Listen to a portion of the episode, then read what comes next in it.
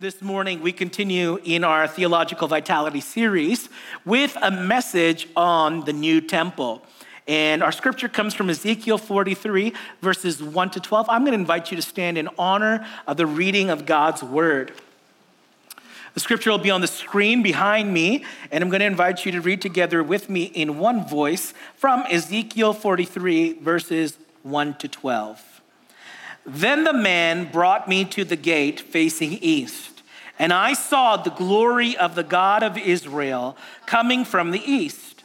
And his voice was like the roar of rushing waters, and the land was radiant with his glory. And the vision I saw was like the vision I had seen when he came to destroy the city, and like the visions I had seen by the Kebar River. And I fell face down. The glory of the Lord entered the temple through the gate facing east. Then the Spirit lifted me up and brought me into the inner court, and the glory of the Lord filled the temple. And while the man was standing behind, beside me, I heard someone speaking to me from inside the temple.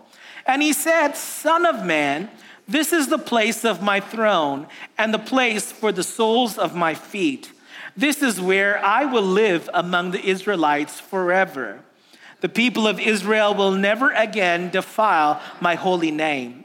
Neither they nor their kings by their prostitution and the funeral offerings for their kings at their death.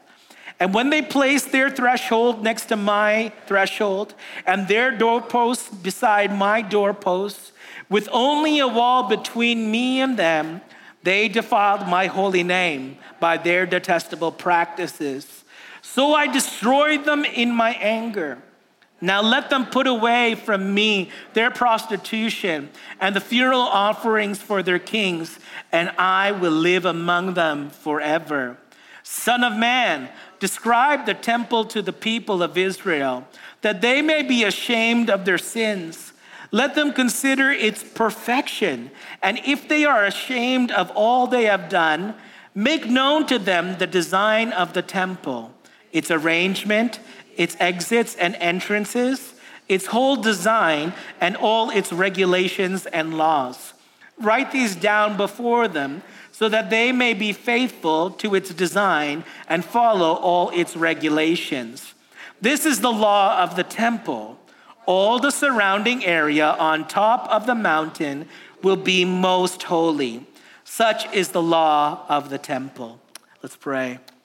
Father, we thank you for your word this morning from Ezekiel chapter 43. And once again, we come before you asking your Holy Spirit to teach us to reveal the text to us that we may understand and comprehend the deep things that are in this text, Lord. We confess in our humanity, it is difficult for us to understand, but if you come and teach us, Lord, we will understand. And then we will obey. We will hear the word of the Lord and apply it to our lives, God. So today, we're praying that we'd understand who you are, that we'd understand your presence, your glory, your holiness, your perfection. Help us to comprehend these great attributes. And then, Lord, as a result of encountering those things, help us to be changed. Help us to work on ourselves from the inside out, that we might bring you glory and praise through our lives. So, Father, I thank you, Lord, for this opportunity to preach the word to your people. May you empower me by your spirit for the task. I need the anointing of God on my life, God, in order to preach. They have not come to hear these vain words, they have come to hear a word from the Lord. And God, we're hungry and desirous of that, most importantly today. Feed us, I pray. Quench our thirst today. Give us desire for your heart. And so, Lord, I ask for your help today. Give me the conviction, the boldness to preach. We ask for your blessing together. In Jesus' name we pray. Everyone said, Amen. You may be seated. The temple was the sacred structure of Israel's faith. It was the site of annual pilgrimage for all those living around Israel. They would come and make journey and they would ascend to the hill of the Lord to worship in that place. And this is where priests and Levites, they carried out their duties before the Lord on behalf of the people. You know, the earthly temples were based upon a heavenly model. We find this in Hebrews 8, verse 5, where the author gives us great insight. He says, They serve at a sanctuary that is a copy and a shadow of what is in heaven. This means that Moses' tabernacle and Solomon's temple and Ezekiel's temple, and later what would be Zerubbabel's temple, they were all iterations of God's temple.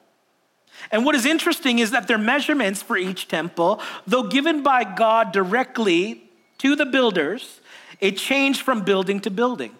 The largest of the temples is actually listed here in Ezekiel's temple.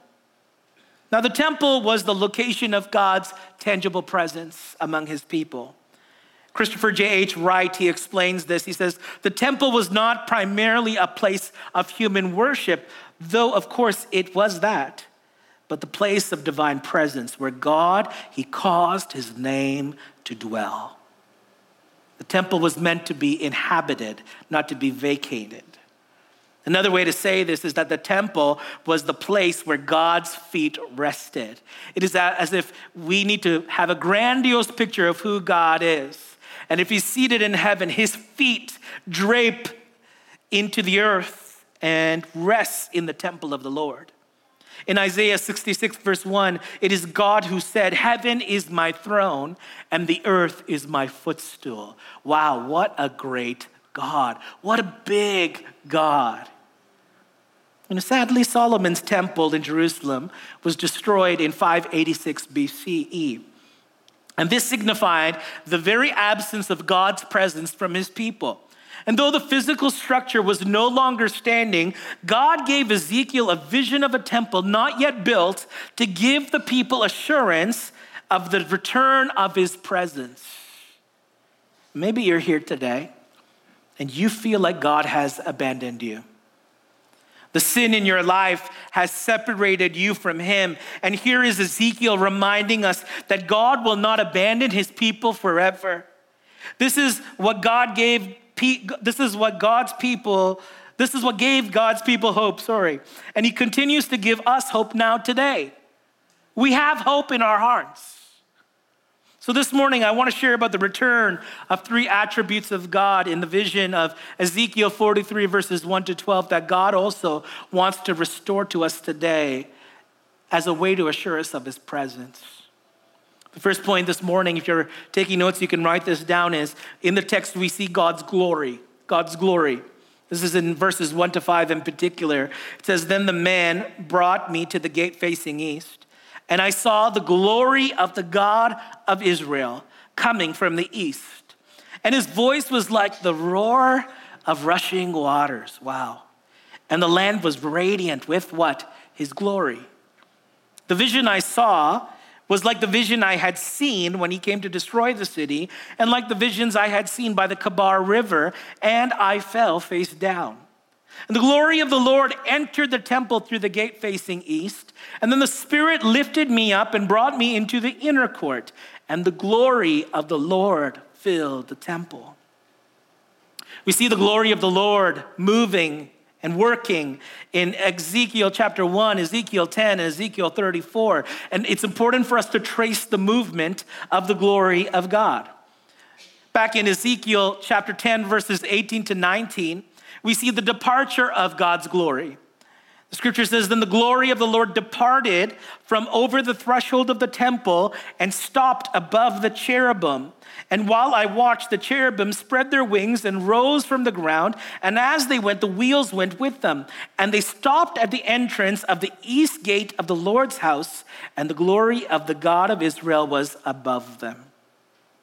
The glory departed out of the temple and the glory lifted up from the earth. And then the glory of the Lord came to a stop.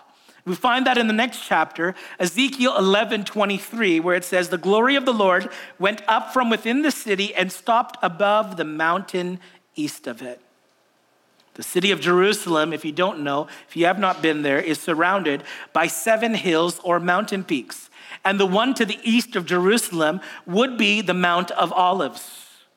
And if we fast forward in scripture, we know that this is exactly where Jesus spent a lot of his time praying to the Father. And you might say, well, how do you know that? Well, Luke 22 39 tells us that Jesus went out as usual to the Mount of Olives. This was the place where he communed with God. This is the place where they spoke and he received the, the will of the Father and he received strength from on high. And this is where God's presence stayed until Ezekiel 34. It stayed on top of Mount Olives. Almost 20 years later, Ezekiel received a new vision. And in verse 2, Ezekiel described what he saw. He said, I saw the glory of the God of Israel coming from the east. And this gave Ezekiel such great consolation in his heart that all that was lost would return in God's perfect timing. This also has implications for us today, too.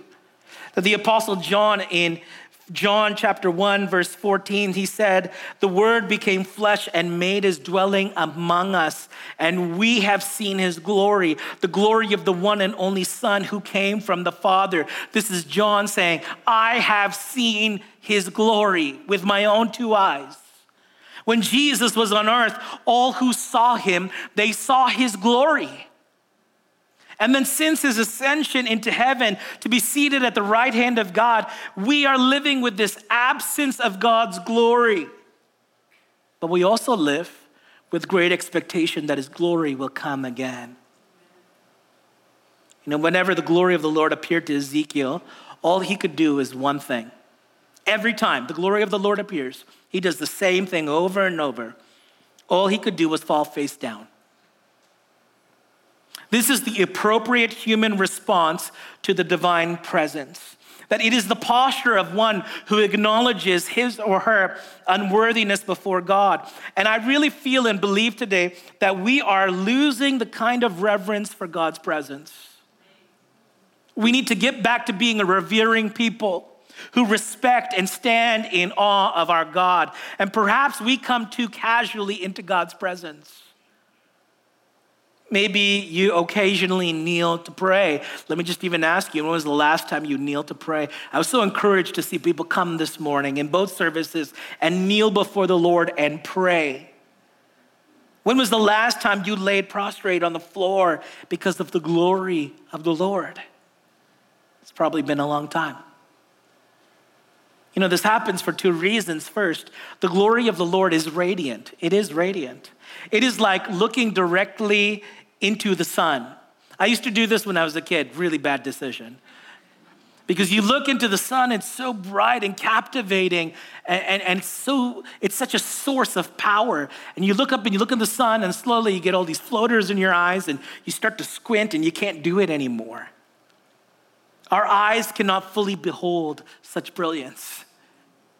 Second, the glory of the Lord, it fills the space. It is like air occupying every nook and cranny of a room. It is impossible to be unaffected by the atmosphere of God's glory around us. That if God's glory is in a place and you walk into it, you are encompassed by the glory of God. And all you can do is what? Fall face forward, face down. Now, we may be longing for the glory of the Lord. I know we often would like to pray the prayer of Moses and say, Lord, show me your glory. It's a really great prayer in Scripture, but I, I, I doubt we uh, fully understand what God's glory will require of us. It will mean stopping whatever you're doing, it will mean falling face down on the floor and revering God for a long time. You know, in, in Pentecostal circles, we used to say, well, you know, like, what's your, what's your connection with God? How are you doing? Have you been spending carpet time? You remember carpet time? It really means have you been with the Lord? Have you been in His glory? Have you spent time in His presence? And can I just encourage you today to do that carpet time with God? to, to kneel before your Maker that recognizes that He's your Maker, and to lay on the floor recognizing that the glory of the Lord is here in a place. It could be in your house, it could be in this church, but that is an appropriate biblical response to the glory of God. Secondly, today is God's holiness. We see this in verses six to nine. Let me refresh the scripture for you that while the man was standing beside me, I heard someone speaking to me from inside the temple. And he said, Son of man, This is the place of my throne and the place for the soles of my feet. And this is where I will live among the Israelites forever. And the people of Israel will never again defile my holy name. Neither they nor their kings by their prostitution and the funeral offerings for their kings at their death. And when they place their, when they place their threshold next to my threshold and their doorpost beside my doorpost, with only a wall between me and them, they defiled my holy name by their detestable practices. So I destroyed them in my anger. Now let them put away from me their prostitution and their funeral offerings for their kings, and I will live among them forever. You know that God doesn't change, right? He's the same yesterday, today, forever. It's one of the beautiful aspects of God's character and personality is that he does not change. It's an attribute of God, unchanging. But Israel needed to change. We need to change. And God is holy, and it's time for his people to become holy again. I know we don't talk about holiness a whole lot from these uh, from church platforms today because it seems like a little uncool. But holiness is required of us. Daniel I. Block, he states it this way that the one who resides in this holy temple on this holy mountain demands a holy reputation. And he will not tolerate an unholy people, you and me, representing him before the nations. He will not allow his name to be mocked. He will not allow his holiness to become a byword among the people. And so, what had God's people done in the past? Scripture tells us that they had desecrated the sacred space of the temple of the Lord. Old Testament commentators, they point to a common culprit behind all of this evil. And it is a man named Manasseh. Manasseh was a former king of Judah, and he was responsible for significant decay, moral decay, spiritual decay in the land. And in 2 Kings 21, verses 3 to 7, we find a summary statement about his reign. And listen to what happened during his time of leadership. He rebuilt the high places his father Hezekiah had destroyed. He also erected altars to Baal and made an Asherah pole, as Ahab, king of Israel, had done. And he bowed down to all the starry hosts and worshiped them. And he built altars in the temple of the Lord, of which the Lord had said in Jerusalem, I will put my name. And in the two courts of the temple of the Lord, he built altars to all the starry hosts, starry hosts and he sacrificed his own son in the fire. Wow. He practiced divination. He sought omens. He consulted mediums and spiritists. And he did much evil in the eyes of the Lord, arousing his anger. And he took the carved Asherah pole he had made and he put it in the temple of the Lord, in which the Lord had said to David and to his son Solomon, In this temple and in Jerusalem, which I have chosen out of all the tribes of Israel, I will put my name forever.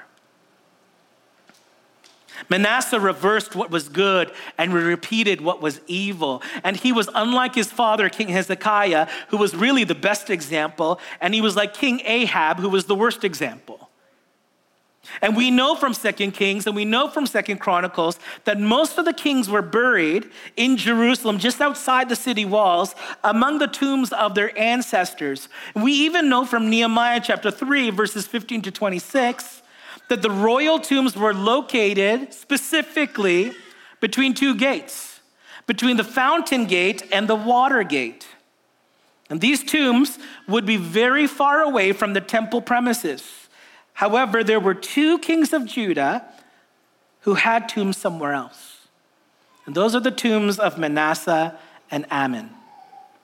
Now, according to 2 Kings 21 18 and 21 26, they were buried in the palace garden called the Garden of Uzzah. And these tombs were right next to the temple. Knowing the sinful track record of Manasseh and Amon, who did what was evil in the eyes of the Lord, here is my hypothesis, my friends. My hypothesis is that the inhabitants of Jerusalem revered the tombs of these wicked leaders with prostitution and funeral offerings.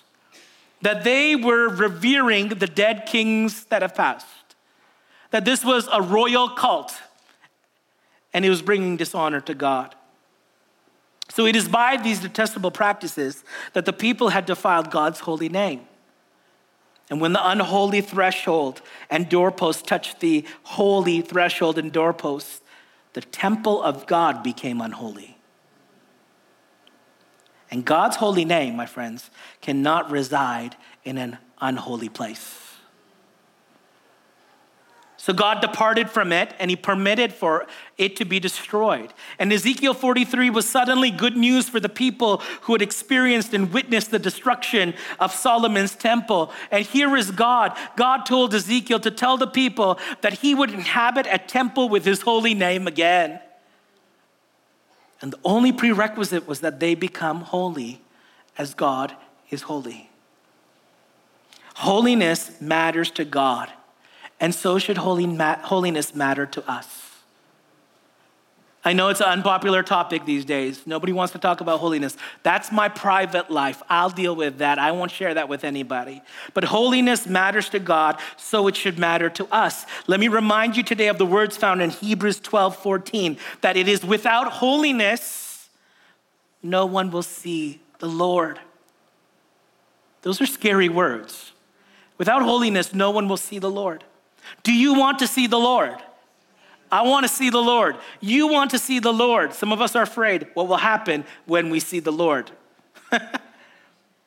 but doing so requires a personal holiness. I just want to encourage you today to develop holiness in your life, to actually care about that area of your life, whether it be your purity or it be just being set apart unto God and keeping yourself away from worldliness, from the carnal nature, the sinful flesh. Just separate and remove yourself from those things and dedicate your life completely to God in holiness. And thirdly, today, we see in the text God's perfection. In verses 10 and 11, we read, Son of man, describe the temple to the people of Israel, that they may be ashamed of their sins, and let them consider its perfection. And if they are ashamed of all they have done, make known to them the design of the temple, its arrangements, its exits and entrances, its whole design, and all its regulations and laws, and write these down before them so that they may be faithful to its design and follow all its regulations. During the construction of the tabernacle in the first temple, God was very precise about measurements. I've always noticed in the scripture, God is very particular about numbers. He gets numbers, He's a numbers God.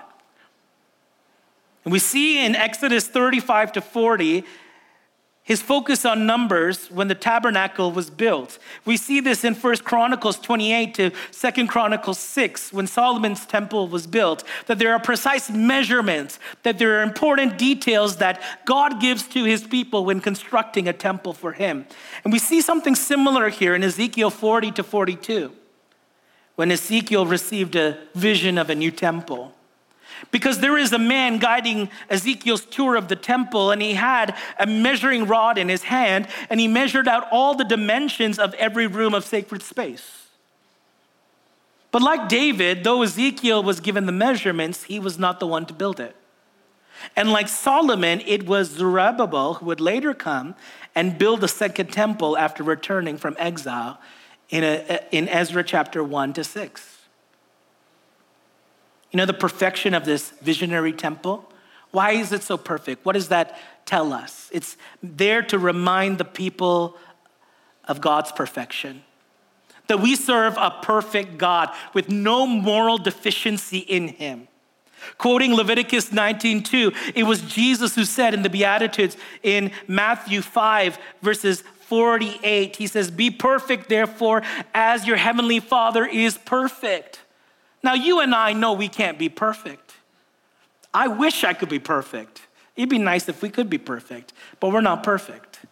We, are, we have to uh, fight the life of sin and repel that at all efforts. But if God is perfect, then we must be perfected.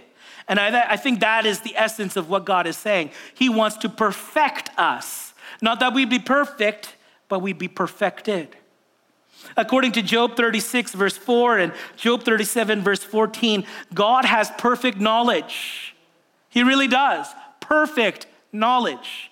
And even though these are the words of a man named Elihu, one of Job's friends who wasn't really a great friend, he was not wrong in what he said about God. God has perfect knowledge. The psalmist reminds us in many verses that God's ways and God's instructions are perfect. Nothing that God does is imperfect. Get that in your heart and your spirit. Everything that God does is perfect. And the perfection of this visionary temple was also meant to remind the people of their imperfection. You know, what is the purpose of shame here?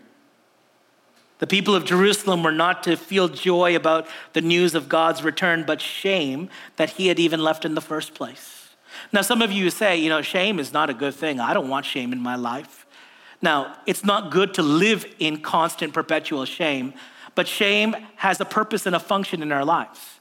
And that is why it's emotion we can feel, God given emotion for us to feel, because shame teaches us something about ourselves. The feeling of shame does have a spiritual purpose in our lives. It is not something we should ignore. It's not something we should suppress. It is meant to caution us to never return to the place of spiritual depravity again. Don't go back to that place. And the people needed to be reminded that indeed it was their sinful behavior that resulted in God's absence. God did not abandon them, they abandoned God. God never abandons us, my friends. It is we who abandon God. And Israel and Judah had become like the nations around them. And Pastor Kim talked about the nation of Tyre. And Pastor Joshua talked about Gog and Magog. All these nations, and Israel and Judah was no better. And all the laments and all the prophecies were warnings that were not heeded by God's people. And nevertheless, the vision of the perfect temple gives hope. It gives us hope that there is a future. And you need that hope today that we're not just stuck in this predicament, but we have hope for the future to come. That the temple would be the venue for God to perfect his people.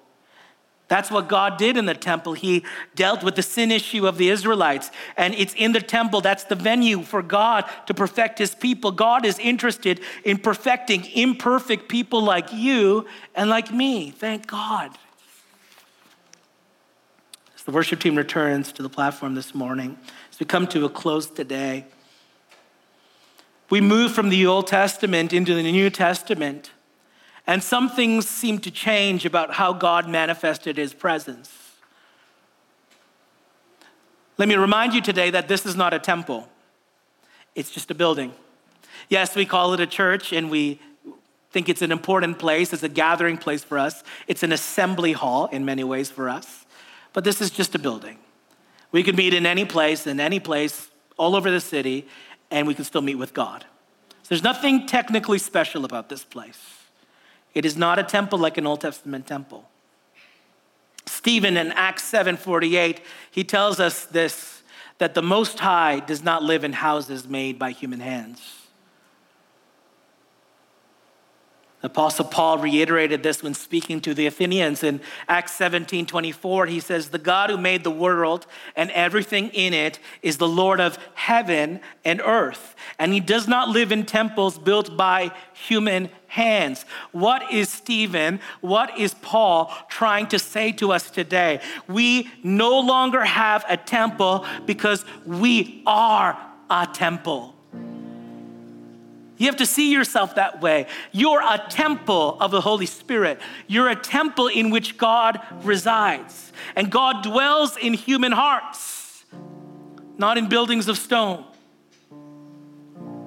The Apostle Paul in 1 Corinthians 6 19, he rhetorically asked this question Do you not know that your bodies are temples of the Holy Spirit who is in you, whom you have received from God?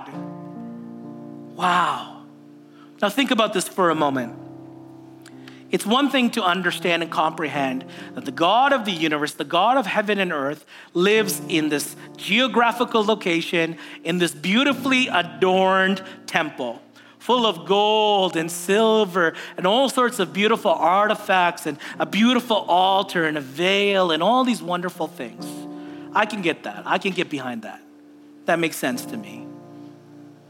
But the God of the universe, of heaven and earth, living inside of me, that's hard for me to comprehend.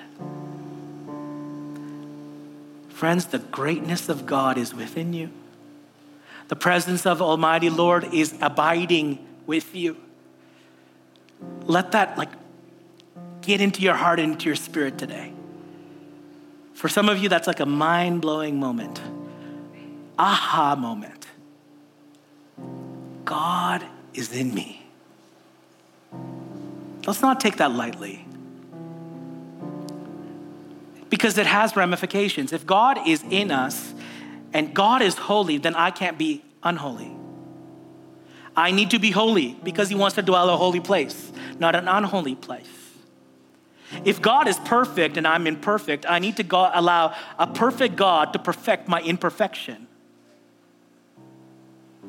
If God is holy, uh, sorry, if God is glorious and He is full of glory, then I need to spend a lot more time on my face in reverence of who He is instead of doing my own thing. The truth is so heavy for us today that we have to accept it and allow it to change us. Is your body, is my body, a holy place for his holy name? Maybe you're here today and you feel like the people of Jerusalem, you have done some really detestable things in your lifetime. And maybe you're here today and you have been feeling empty for such a long time. I want you to know that today you can simply make a decision for God that will transform you from an unholy person to a holy person. This is what he loves doing. From a physical temple to a human temple, which God can inhabit and in which he will live, not just for a little while and then vacate, not just for a little while and then vacate again, forever. God wants to live within you forever. Do we really believe what we believe we believe? I believe this to be true. This is the word of God for you today. Would you grow in holiness? Would you allow the perfect one to perfect you? All the imperfections, yes, we come with our baggage, but He's willing to perfect you. And would you allow yourself to get in the presence of the Lord and His glory and stand in awe and in reverence of Him, even face down? I think that's probably the most most powerful expression we have as human beings in the presence of the Lord is to be face down before Him, prostrate on the floor before Him, recognizing He's glorious, He's holy, and He's perfect. I think knowing that He's inside of us can change everything. Let's pray.